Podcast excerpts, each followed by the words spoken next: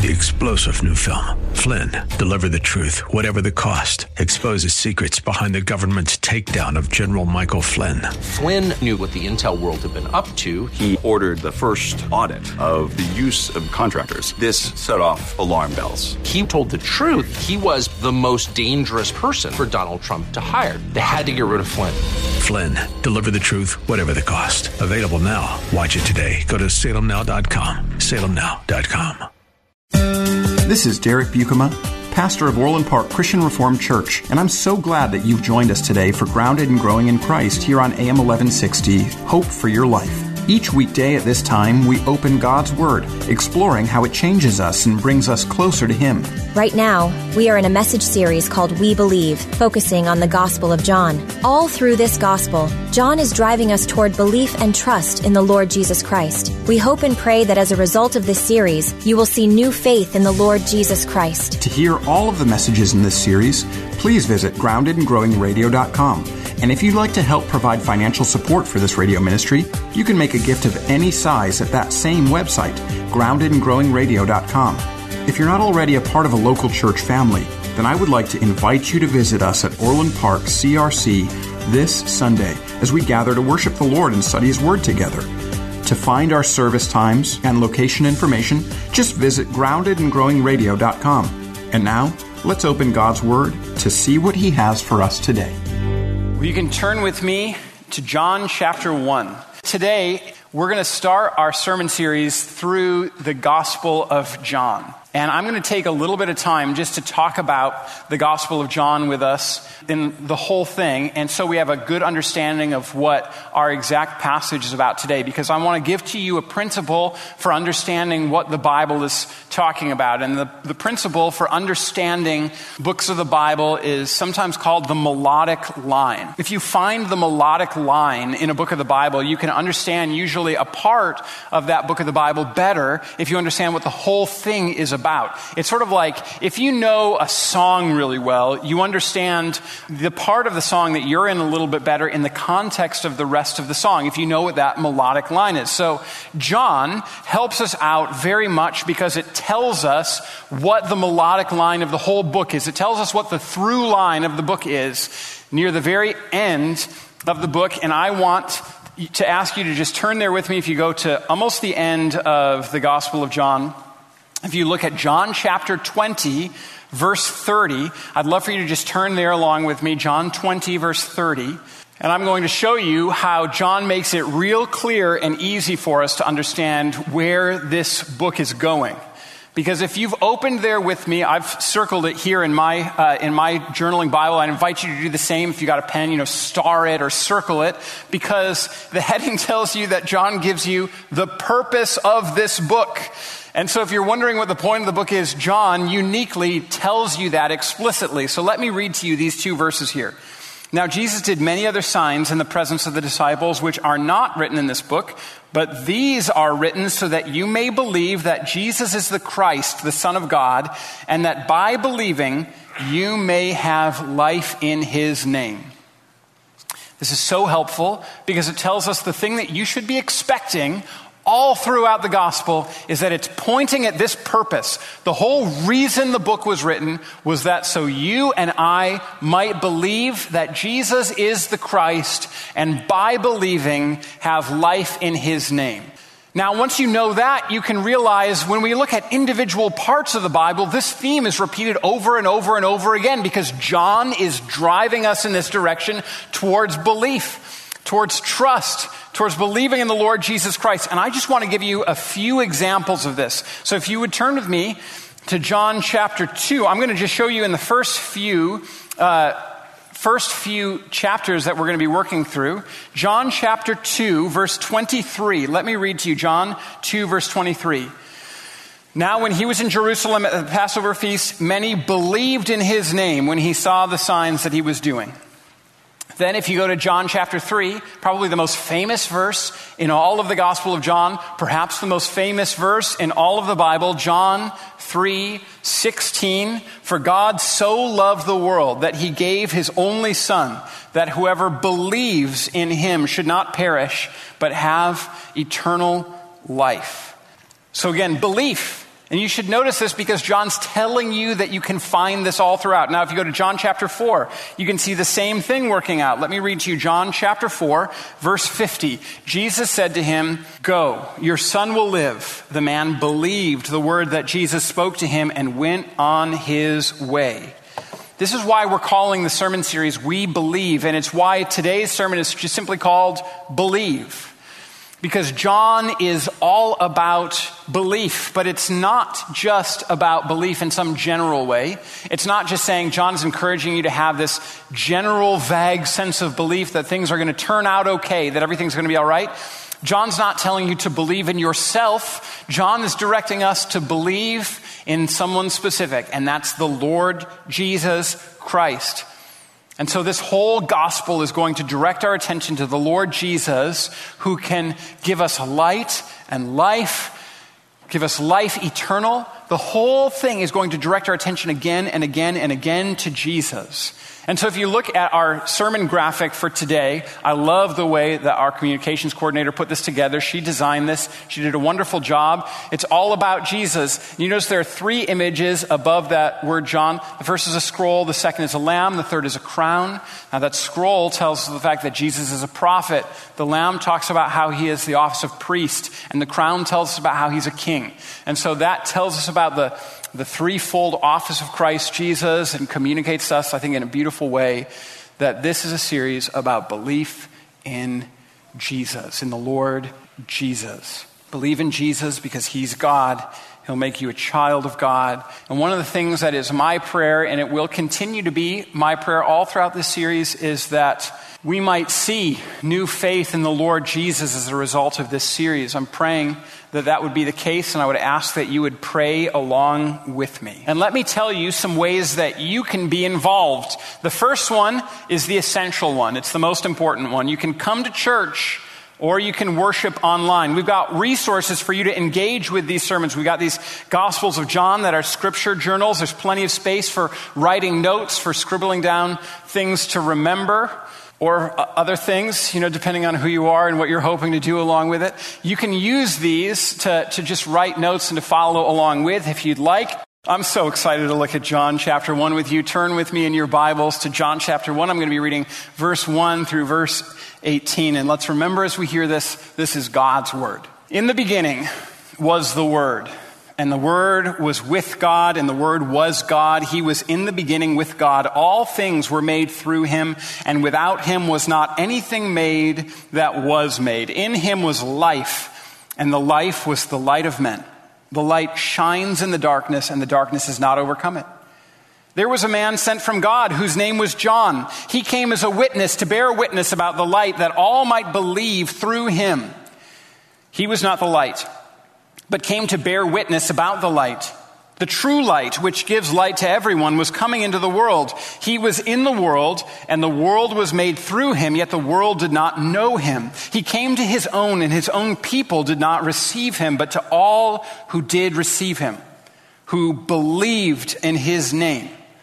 He gave the right to become children of God, who were born not of blood, nor of the will of the flesh, nor of the will of man but of God. And the Word became flesh and dwelt among us. And we have seen his glory. Glory as of the only Son from the Father, full of grace and truth. John bore witness about him and cried out, This was he of whom I said, He who comes after me ranks before me because he was before me. For from his fullness we have all received grace upon grace. For the law was given through Moses, grace and truth came through Jesus Christ. No one has ever seen God, the only God who's at the Father's side.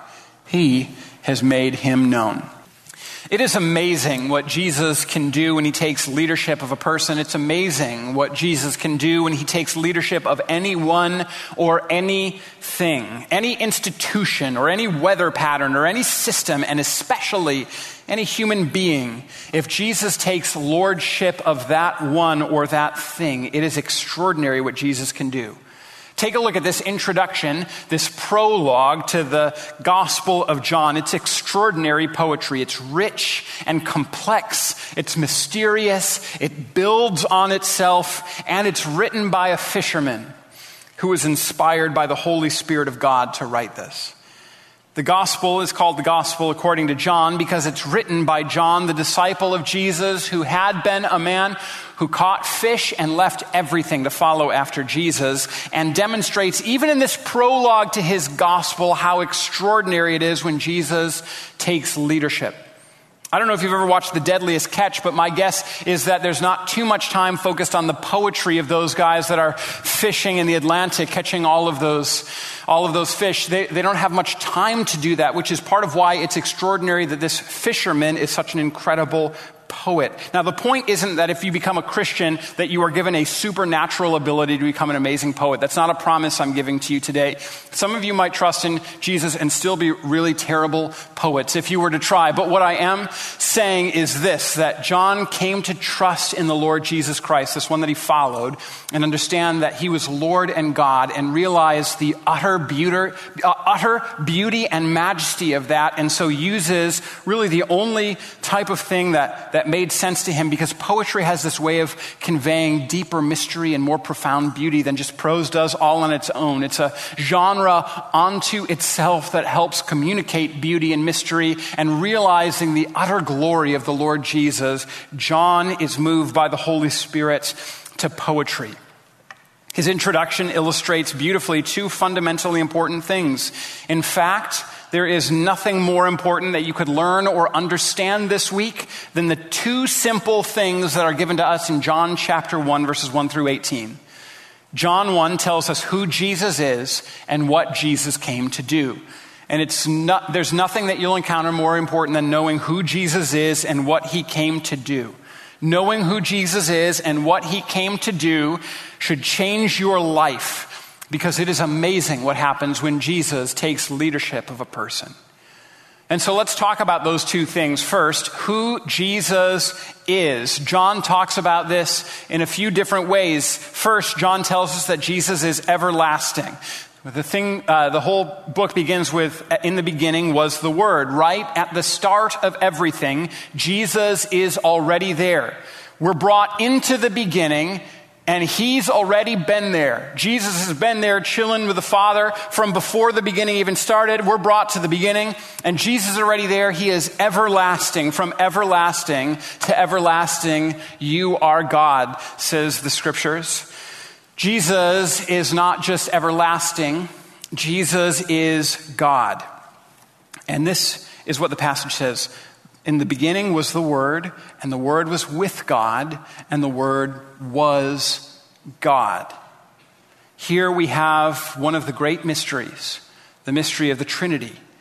The Word, that's Jesus, was both with God, and so that means in some ways distinct from the Father, and the Word was God, that is, of the same essence of the Father. How does this work? Well, this is a part of the poetry of John chapter 1, that this poetry is based on the great mystery of the universe, that God is one and God is three. My favorite theologian, St. Augustine, one of my favorite quotes by him is Deny the Trinity and you lose your soul. Try to explain the Trinity and you lose your mind. And I think that is such a helpful way of putting it. It defies, it defies understanding. It's not that it's irrational, it's that it's supra rational. It encompasses all of rationality and transcends it. This beautiful, profound mystery is at the center of all that is. God is one and three. Because of this, he has no need for us. Praise God. And his love for us is not because he needs or wants anything from you. He simply loves you because he is good, he is God, and he is enough. You've been listening to today's message from Pastor Derek Buikema. To learn more about Orland Park Christian Reformed Church, listen to past programs, and to give a gift to support our work preaching the Bible on AM 1160 Hope for Your Life, visit us today at groundedandgrowingradio.com. And while you're there, please sign up to download your free copy of the ebook Answering Seven Hard Questions That Christians Ask. Again, that's groundedandgrowingradio.com. And now, more from Pastor Derek in our series called We Believe focusing on the Gospel of John. We pray that as a result of this series, you will see new faith in our Lord Jesus Christ. The passage then goes on to tell us that He is the Creator. Because He is God, He is able to make all things. And the scripture tells us that all things were made through Him. This means that Genesis 1 can best be understood through the lens of John chapter 1. If you take a look in, in your Bibles to, to Genesis chapter 1, you'll realize that Genesis begins with these simple words In the beginning.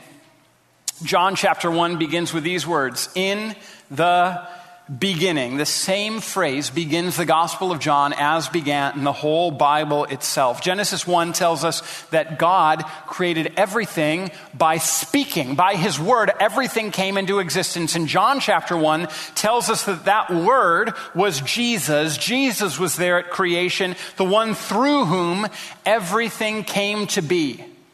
And this Creator is also the Creator of life is not just alive, but possesses life because he's the author of life. The passage goes on to say, In him was life, and this life was the light of mankind. Don't miss this. You are alive.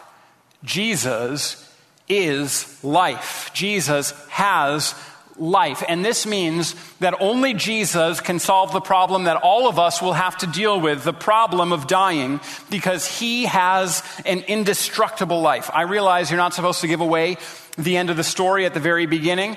But spoiler alert to the greatest end, to the greatest story ever told, Jesus is going to die near the end of this gospel that we're reading. And after he dies, he's going to be raised again on the third day, demonstrating the fact that even death can't hold on to him because Jesus isn't just alive, he is life. And the Father will raise him again.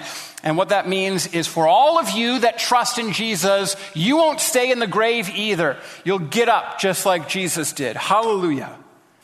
The scripture also tells us that he is light. I want to invite you actually to take a moment. I'll, prob- I'll, I'll look at my watch. I'll give you like 15 seconds. I want you to take a look at verses 4 and read verse 4 through verse 9. And I'd love for you to just take note of how many times the word light is written. You can, you know, just put a dot there every time you see light or 1, 2, 3, 4, 5, 6. Let me give you some time to do that. Take a look at how much the word light shows up in John 1, verses 4 through 9. I got seven times that the word light shows up. Did other people get seven times as well?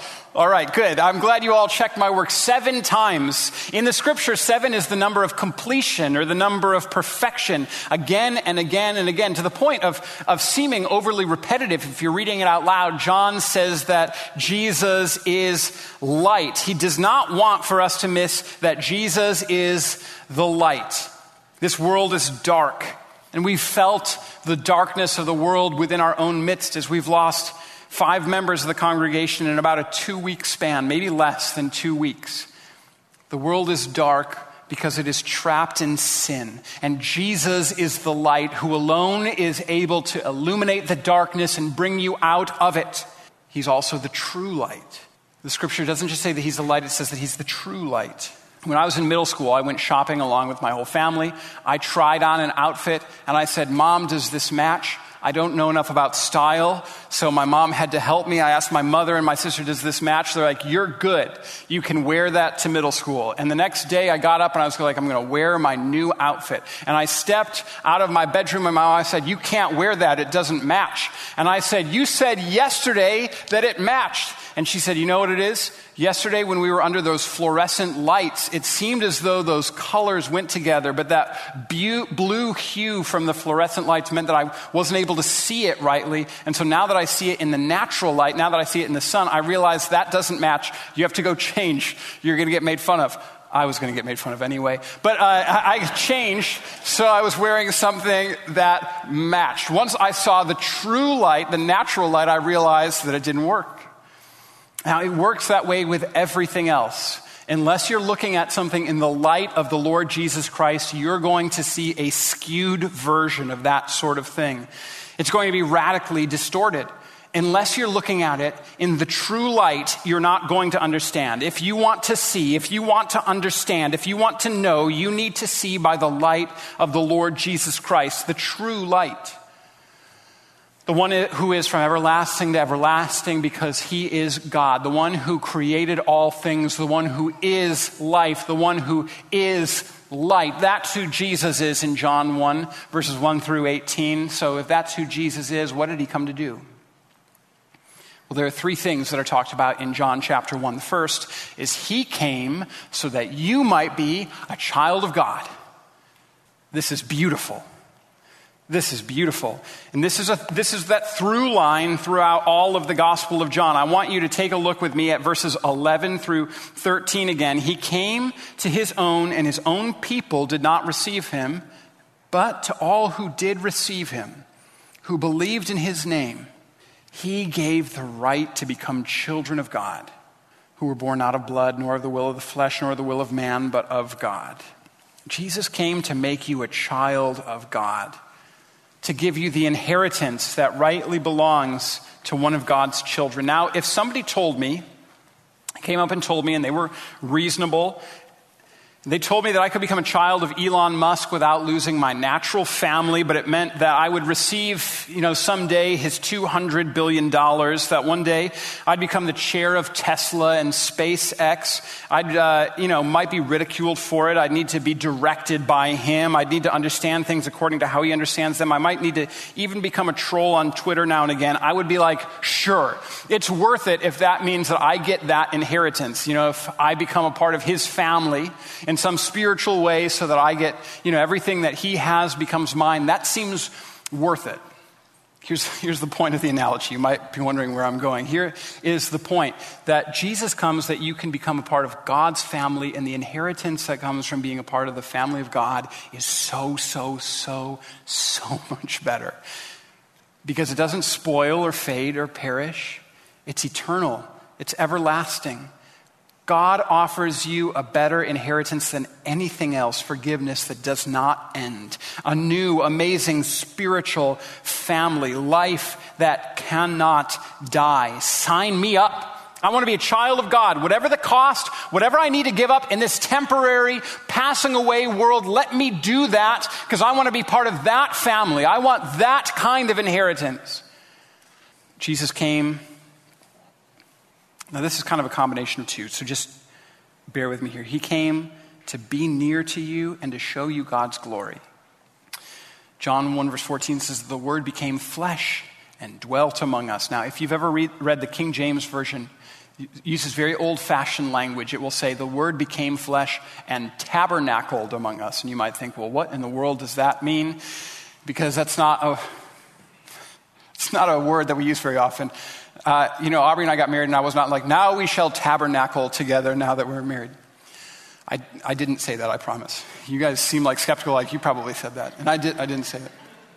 It's because it's old fashioned language, eh, but that's actually the Greek word that's used. The word is, is tabernacled, and it's language that, that calls our attention back, it directs our attention back to the book of Exodus, where God gives the instruction for the building of the tabernacle, the building of the place where God was supposed to be worshiped. And, and at the very end of Exodus, we, we went through this as a church a couple years back, maybe five years back.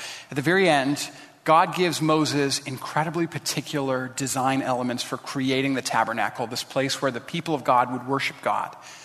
And Moses does everything that God tells him to do. And at the very end of the book, there's this really bittersweet ending to the book of Exodus because the glory of God comes and fills the tabernacle in the midst of all of the people, which is glorious. But the sad thing is, is that his glory is so astounding, it's so substantial, it's too much for the people. They actually can't enter into the tabernacle. God's glory comes and fills the tabernacle, and the people can't come close enough to see it or experience it. And even, even within the tabernacle, there was a veil that separated the holiest place. And, and, only the high priest, on only one day of the year, could, could go into that place to, to see the Ark of the Covenant. Only one person on one day of the year was able to come into that holiest of places. That's how the tabernacle worked. But when Jesus comes to tabernacle among us, we're able to come near to him and experience the glory of God far more intimately than what was even possible before Christ Jesus came into the world after sin. Jesus came near so that we could experience God's glory. Verse 18 tells us that Jesus came to make God known, to show us the glory of God. And Jesus came to give us, to give you grace. Don't you love the way that John 1 puts it? Look at verse 16 with me. For from his fullness we've all received grace upon grace. That hits me. That hits me right in the heart. Jesus came not just to give you grace, but so that you don't miss it. The Bible says it twice. Jesus came to give you grace upon grace, to give you a grace that does not, cannot, and will not end, to give you a grace that is sufficient to cover all of your sins, to give you a grace that is enough to heal, to heal and make you right and bring you to be a child of God. Grace upon grace. You've been listening to today's message from Pastor Derek Buikema. To learn more about Orland Park Christian Reformed Church, listen to past programs, and to give a gift to support our work preaching the Bible on AM 1160 Hope for Your Life, visit us today at groundedandgrowingradio.com. And while you're there, please sign up to download your free copy of the ebook Answering Seven Hard Questions That Christians Ask. Again, that's groundedandgrowingradio.com. This is Pastor Derek Buikema, and on behalf of Orland Park Christian Reformed Church, we want to thank you for your support and partnership in proclaiming the gospel here on AM 1160 Hope for Your Life. If you're looking for a local church to call home, Orland Park Christian Reformed Church welcomes you to worship with us this Sunday. You can find all the details online at groundedandgrowingradio.com. Thanks again for joining us, and until next time, may God bless you. Three star general Michael J. Flynn, head of the Pentagon Intelligence Agency, knew all the government's dirty secrets. He was one of the most respected generals in the military. Flynn knew what the intel world had been up to, he understood its funding. He ordered the first audit of the use of contractors. This set off alarm bells. The explosive new documentary, Flynn, Deliver the Truth, Whatever the Cost, uncovers the facts behind this scandal. Flynn told the truth. He was the most dangerous person for Donald Trump to hire. I find out the worst enemy that I'm going to face in my life is right here in America. They took my assessment and they wanted me to change it. And I was like, I'm not changing it. They had to get rid of Flynn. With in depth interviews, archival footage, and never before seen personal records of the man behind the headlines. I just felt like I was drowning. Flynn, deliver the truth, whatever the cost. Available now. Watch it today. Go to salemnow.com. Salemnow.com.